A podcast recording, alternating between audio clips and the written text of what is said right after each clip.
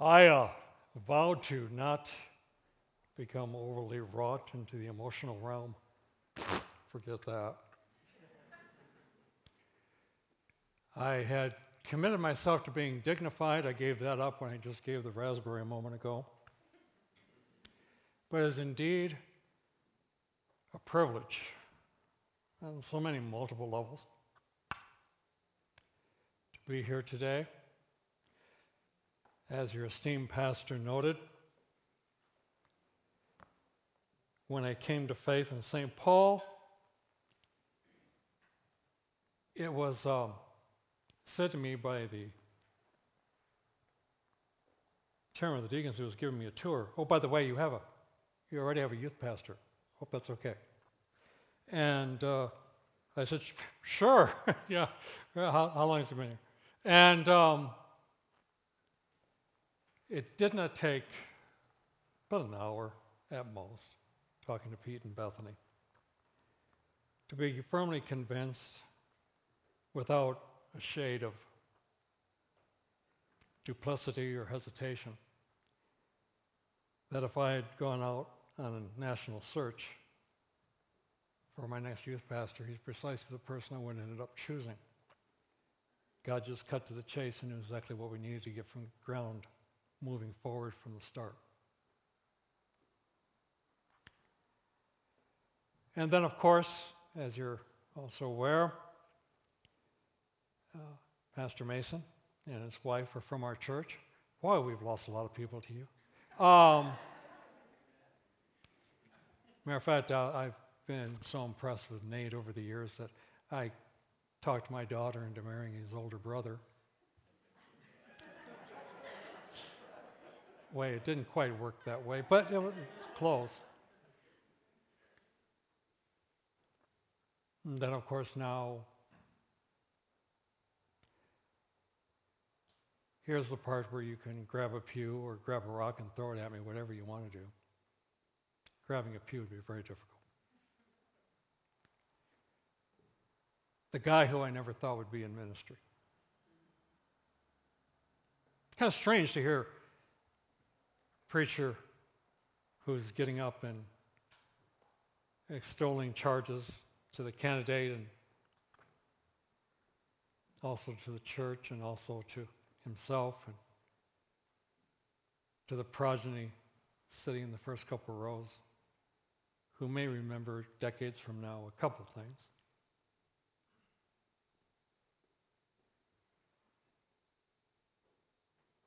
But now, today, I don't even think about it to be blunt until times like this. I surprised my son. I was in a hospital bed. That was no surprise to anyone in the family. But I was in a hospital bed, unable to preach on Sunday, particular Sunday, and uh, I called Will up. I said, "Will, can you can you cover for me?" He happened to be in town that weekend, staying with us, and uh, he said, "Who fell through?" And was no one. He was my first choice, but I probably shocked him. Didn't shock myself. I just hadn't updated his Rolodex how early skirmishes as the divergent minorities began to develop between us theologically or positionally or practically, ministerially, etc. at all, gave way to the deeper understanding of extreme, total, deserved, genuine pride. And so I begin by saying, without duplicity, how those boxes, they about here? I'm really not kidding. Why don't you just have somebody bring that right up here?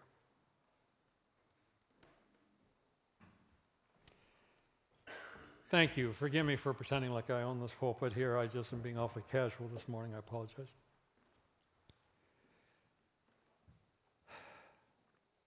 I am extremely proud of you, Will. Leo working on Kai and Cameron. We'll get there.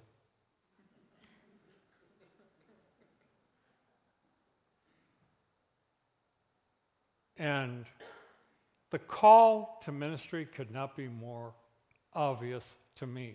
That comes from someone who's been in active preaching ministry for nearly 40 years, and at the same time, a father who grew up in the same house. Notice I said that. I said that on purpose. Who grew up in the same house. I didn't say he grew up in the same house. I did. It was as much a maturation for me. See, I would not have ended up in the ministry if God hadn't done something bold to motivate me. He took my mom home when I was seven years old. She wasn't taking me to church because she was bitter about the church discipline that had been enacted on her sister because her sister had a child out of wedlock back in the 1950s at JRB Church in Flint, Michigan. I actually was allowed to see the record of that meeting. The secretary then and now is also my aunt, another aunt, or she's retired now. But at the time, I got to see the record. I was already a pastor in the state. In my opinion, the attitudes probably is what contributed most. But on paper, they did everything right.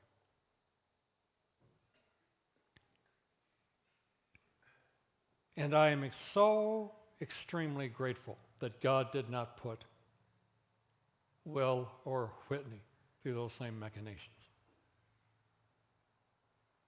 That He chose a different way to grow them up.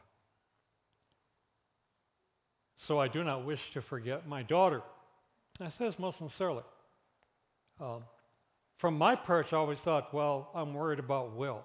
Everybody looks at Whitney and Zach, and Whitney's an extremely accomplished keyboardist, and Will was an extremely accomplished violinist, both classically trained at university. You know, I, I'm worried about Will failing. No, no, no, no. My daughter summed it up in one simple statement. I hated going trick or treating with him. He was cuter, and the people would give him more candy.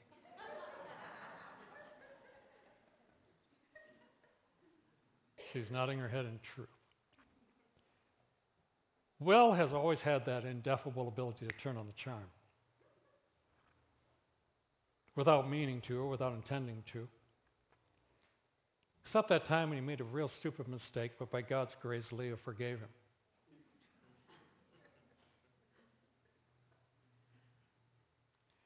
It's a weird thing to be standing in your living room with the person you're convinced is going to be your daughter in law, except she's not dating your son.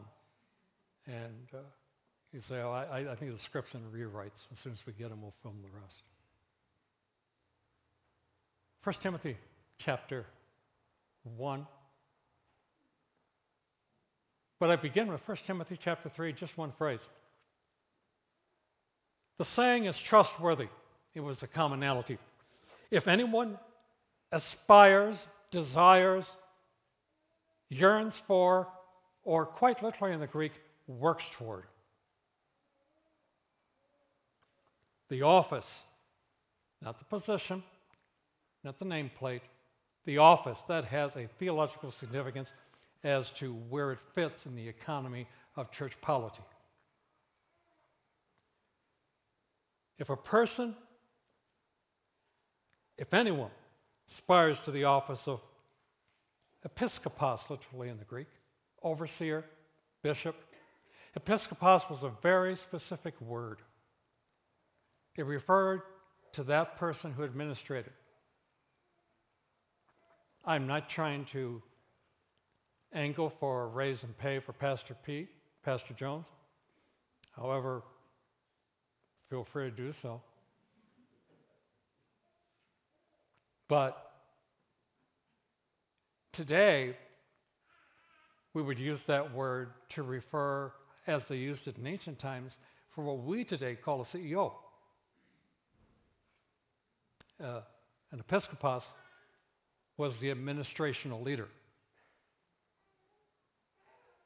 that's, that's one person, by the way, not a group. That's one person. And no, I wasn't trying to make a theological point for those you on the committee yesterday.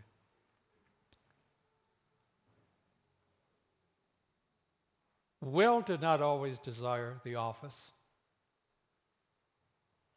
that he now has, and by today in confirmation of by you, has now ascertained.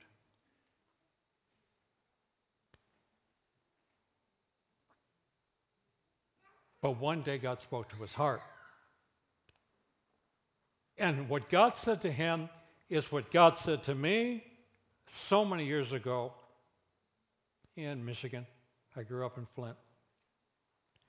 What God has said to Pastor Jones, Pastor Nate, and to literally the millions of preachers throughout our couple of millennia in this thing called the church.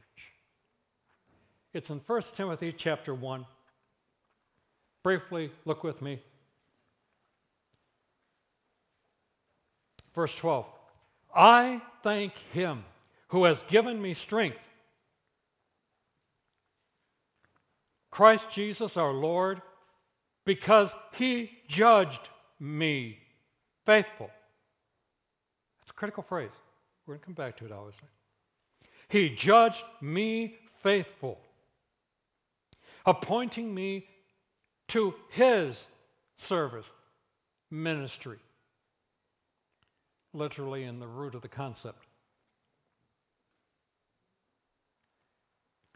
Though formerly I was a blasphemer, persecutor, also a prosecutor, insolent opponent, but I received mercy because I had acted ignorantly in unbelief. And the grace of our Lord overflowed for me with the faith and love that are in Christ Jesus. The saying is trustworthy, deserving of full acceptance. Christ came into the world to save sinners, of whom I am head of the line, I am chief, I am the foremost. I receive mercy for this reason. And he continues on. But Paul says, and he was an apostle, writing to an apostolic delegate about a, the coming episcopos. Do you follow all that? It's a developing polity in the early church.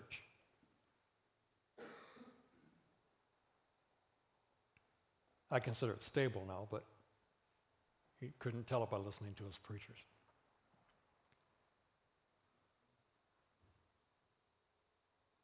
Years ago, I had a horrible eighth grade experience.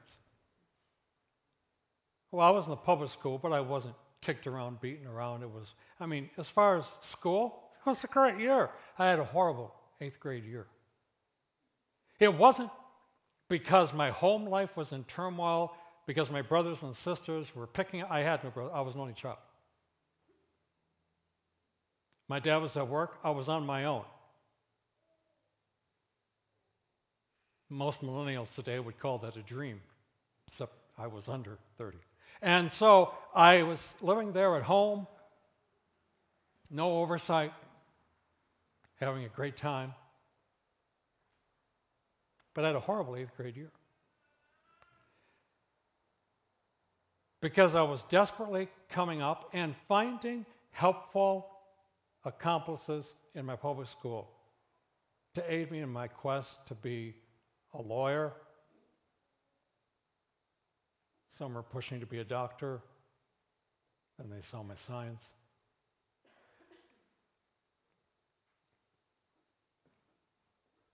But I knew God wanted me in the ministry. I had a horrible eighth grade year. In the fall of my freshman year of high school, at a place called Kobiak up in Michigan, some of you may have heard of it back in 19.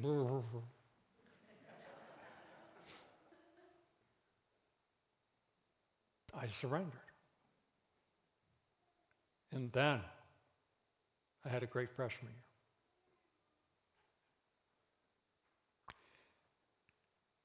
Will has heard from God for his life, and he is following. He made a statement yesterday in the ordination. He said, I wanted to go to seminary. But it was followed up with one of the most unorthodox statements. You, you just do not hear from most candidates. I, I had no aspiration toward ministry. I wanted to go to seminary. I knew guys who did just the opposite. They didn't have time to waste on cemetery. They needed to get out there, hair burning,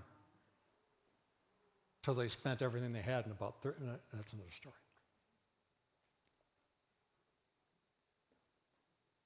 I thought that was very flush with truth and honesty. God called him.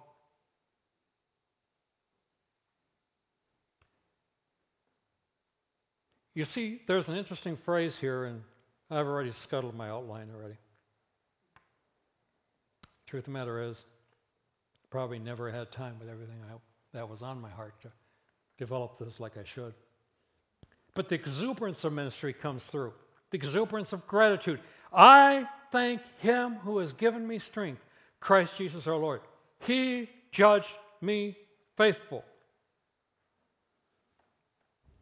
An exuberant gratitude and an exuberant goal both come forward, appointing me to His ministry, His service, His church work.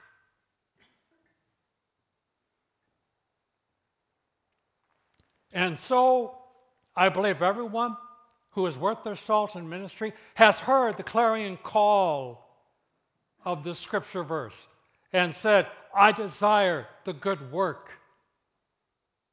I aspire to this noble ascension. And over the centuries, over the millennia, particularly with the breakthrough of the Reformation as Anabaptists, which gave way to Baptists and other groups.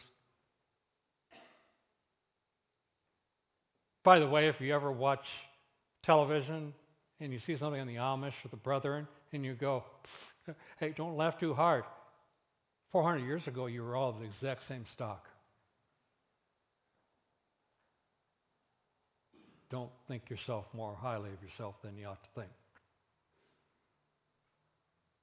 Just because you don't use electricity doesn't make you superior. I used electricity when I was a kid. I said, what would happen with a closed circuit if I just put tweezers both ends into the electrical socket? I found out what a closed circuit was. I also found out what an open hand was when my dad came rushing in the bathroom. I thank God. And notice he doesn't say that he placed me. That, that phraseology is used elsewhere in Scripture. But he said, He found me faithful. In other words, I aspired, I worked, I prayed, and God said, Yes, now you're in tune with me. That's how it's always supposed to work. Uh, look, I have great respect for guys. I, I went to seminary with a particular guy, brilliant, brilliant, brilliant, smart as a whip. He got great grades. That was not the issue. He graduated from seminary in my class and then shocked all of us. We asked, Well, what's next? Are you entering somewhere? Are you joining up in a ministry? What's going on? He said, No, I made my application this morning to the University of Minnesota Law School.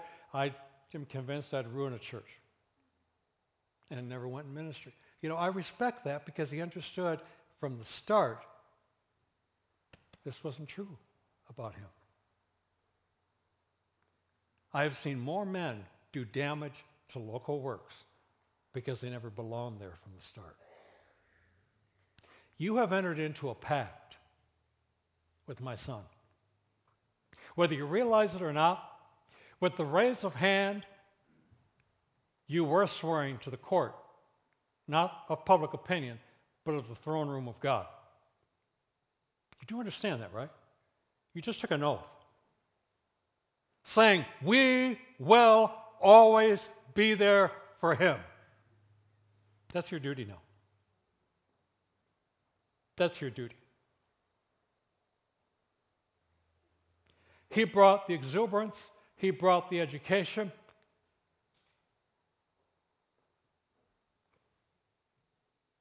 You brought the affirmation, which is the way it's supposed to work. Notice what it goes on to say. I thank him who has given me strength, Christ Jesus our Lord, because he judged me faithful. Sorry, I keep getting a little emotional. He says, I thank him who has given me strength. Kind of losing mine. But it's perfect timing. As I recede, he ascends.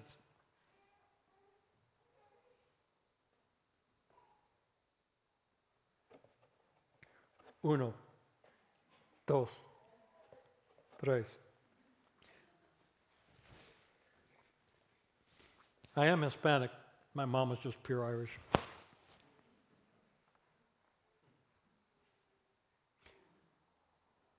My mom literally had Kaya's red hair, blue eyes.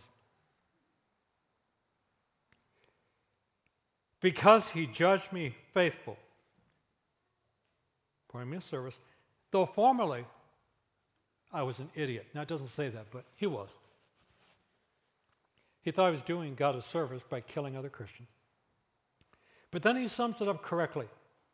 But I received mercy. Why? Because I acted in ignorance and unbelief. I was an idiot.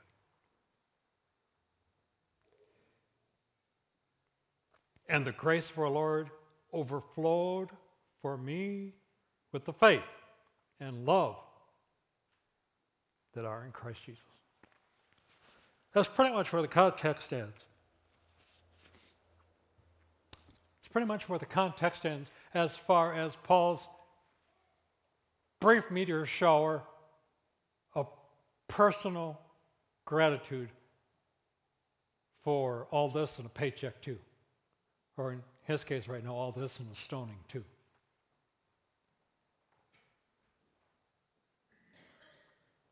And as Pastor Ring pointed out, it can be both. And it will be both.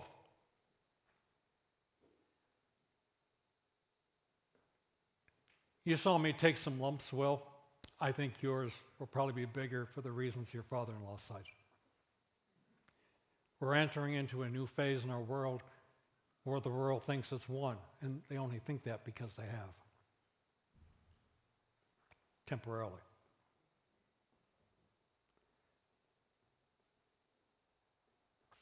The Bible teaches us that we are about ministry, all of us, whether we are ordained or for whatever reason.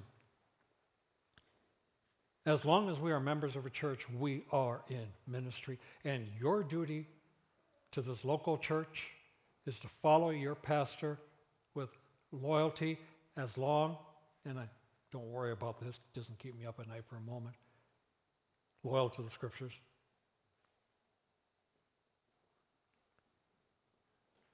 and to remember that you took upon yourself a commitment.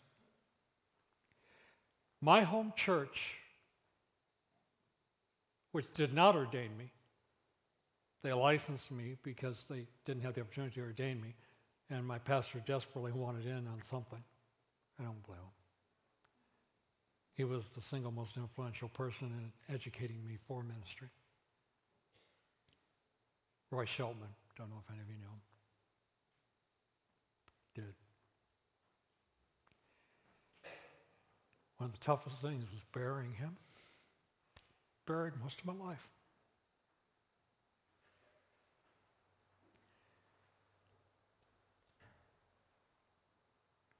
guy by the name of Brodie played for the San Francisco 49ers. This was at the early days of the million dollar contracts. The press were all about him, snapping the photographs, and one of the extremely wise sports press asked, Why, uh, why now you, a multi million dollar player, going out and holding up the football for field goals and after points? Without hesitation, he goes, Well, I guess if I didn't, it'd fall over. Very simple reason. Somebody needs to step up and do the job. That's what episcopos. They lead by serving. When they see the football's going to fall over, they hold it up on their toe. And they don't think too much about the fact that they might get kicked in the gut accidentally along for doing so. But that's ministry. Ministry is loving sheep.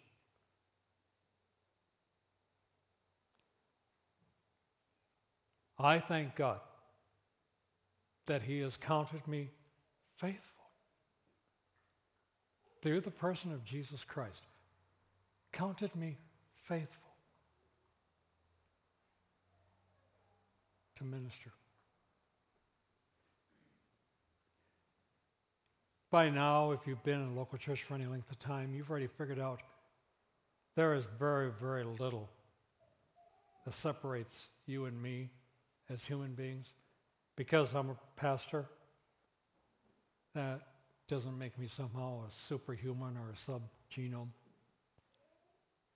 I wasn't born out of the womb with a red cape, a red S across my chest, going super servant. There is very little, if any, difference, except for the accounting of gifts. Yes, God gives gifts. One of the gifts that you definitely now possess is the gifts of helps.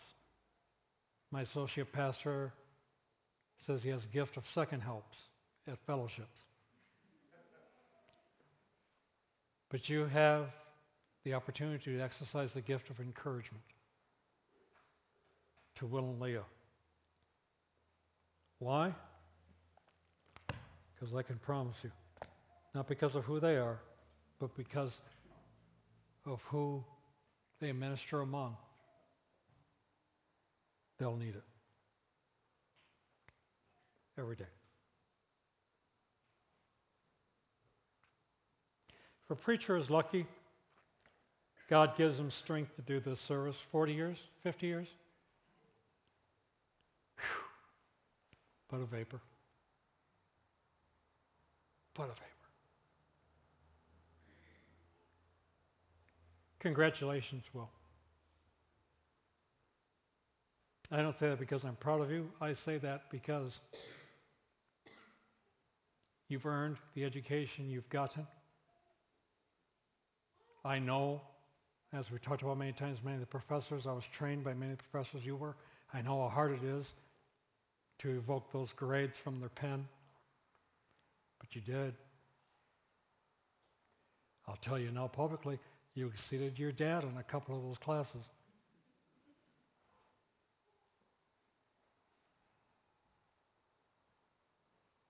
But any of you who's a father knows that's not painful for a moment.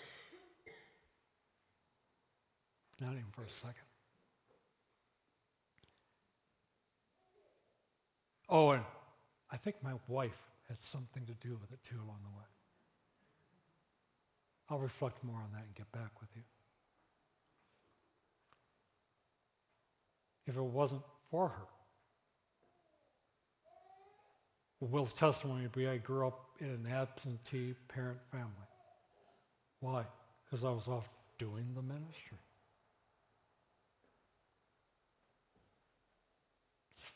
It's a shame that you learn some of the greatest parenting truths at times like this.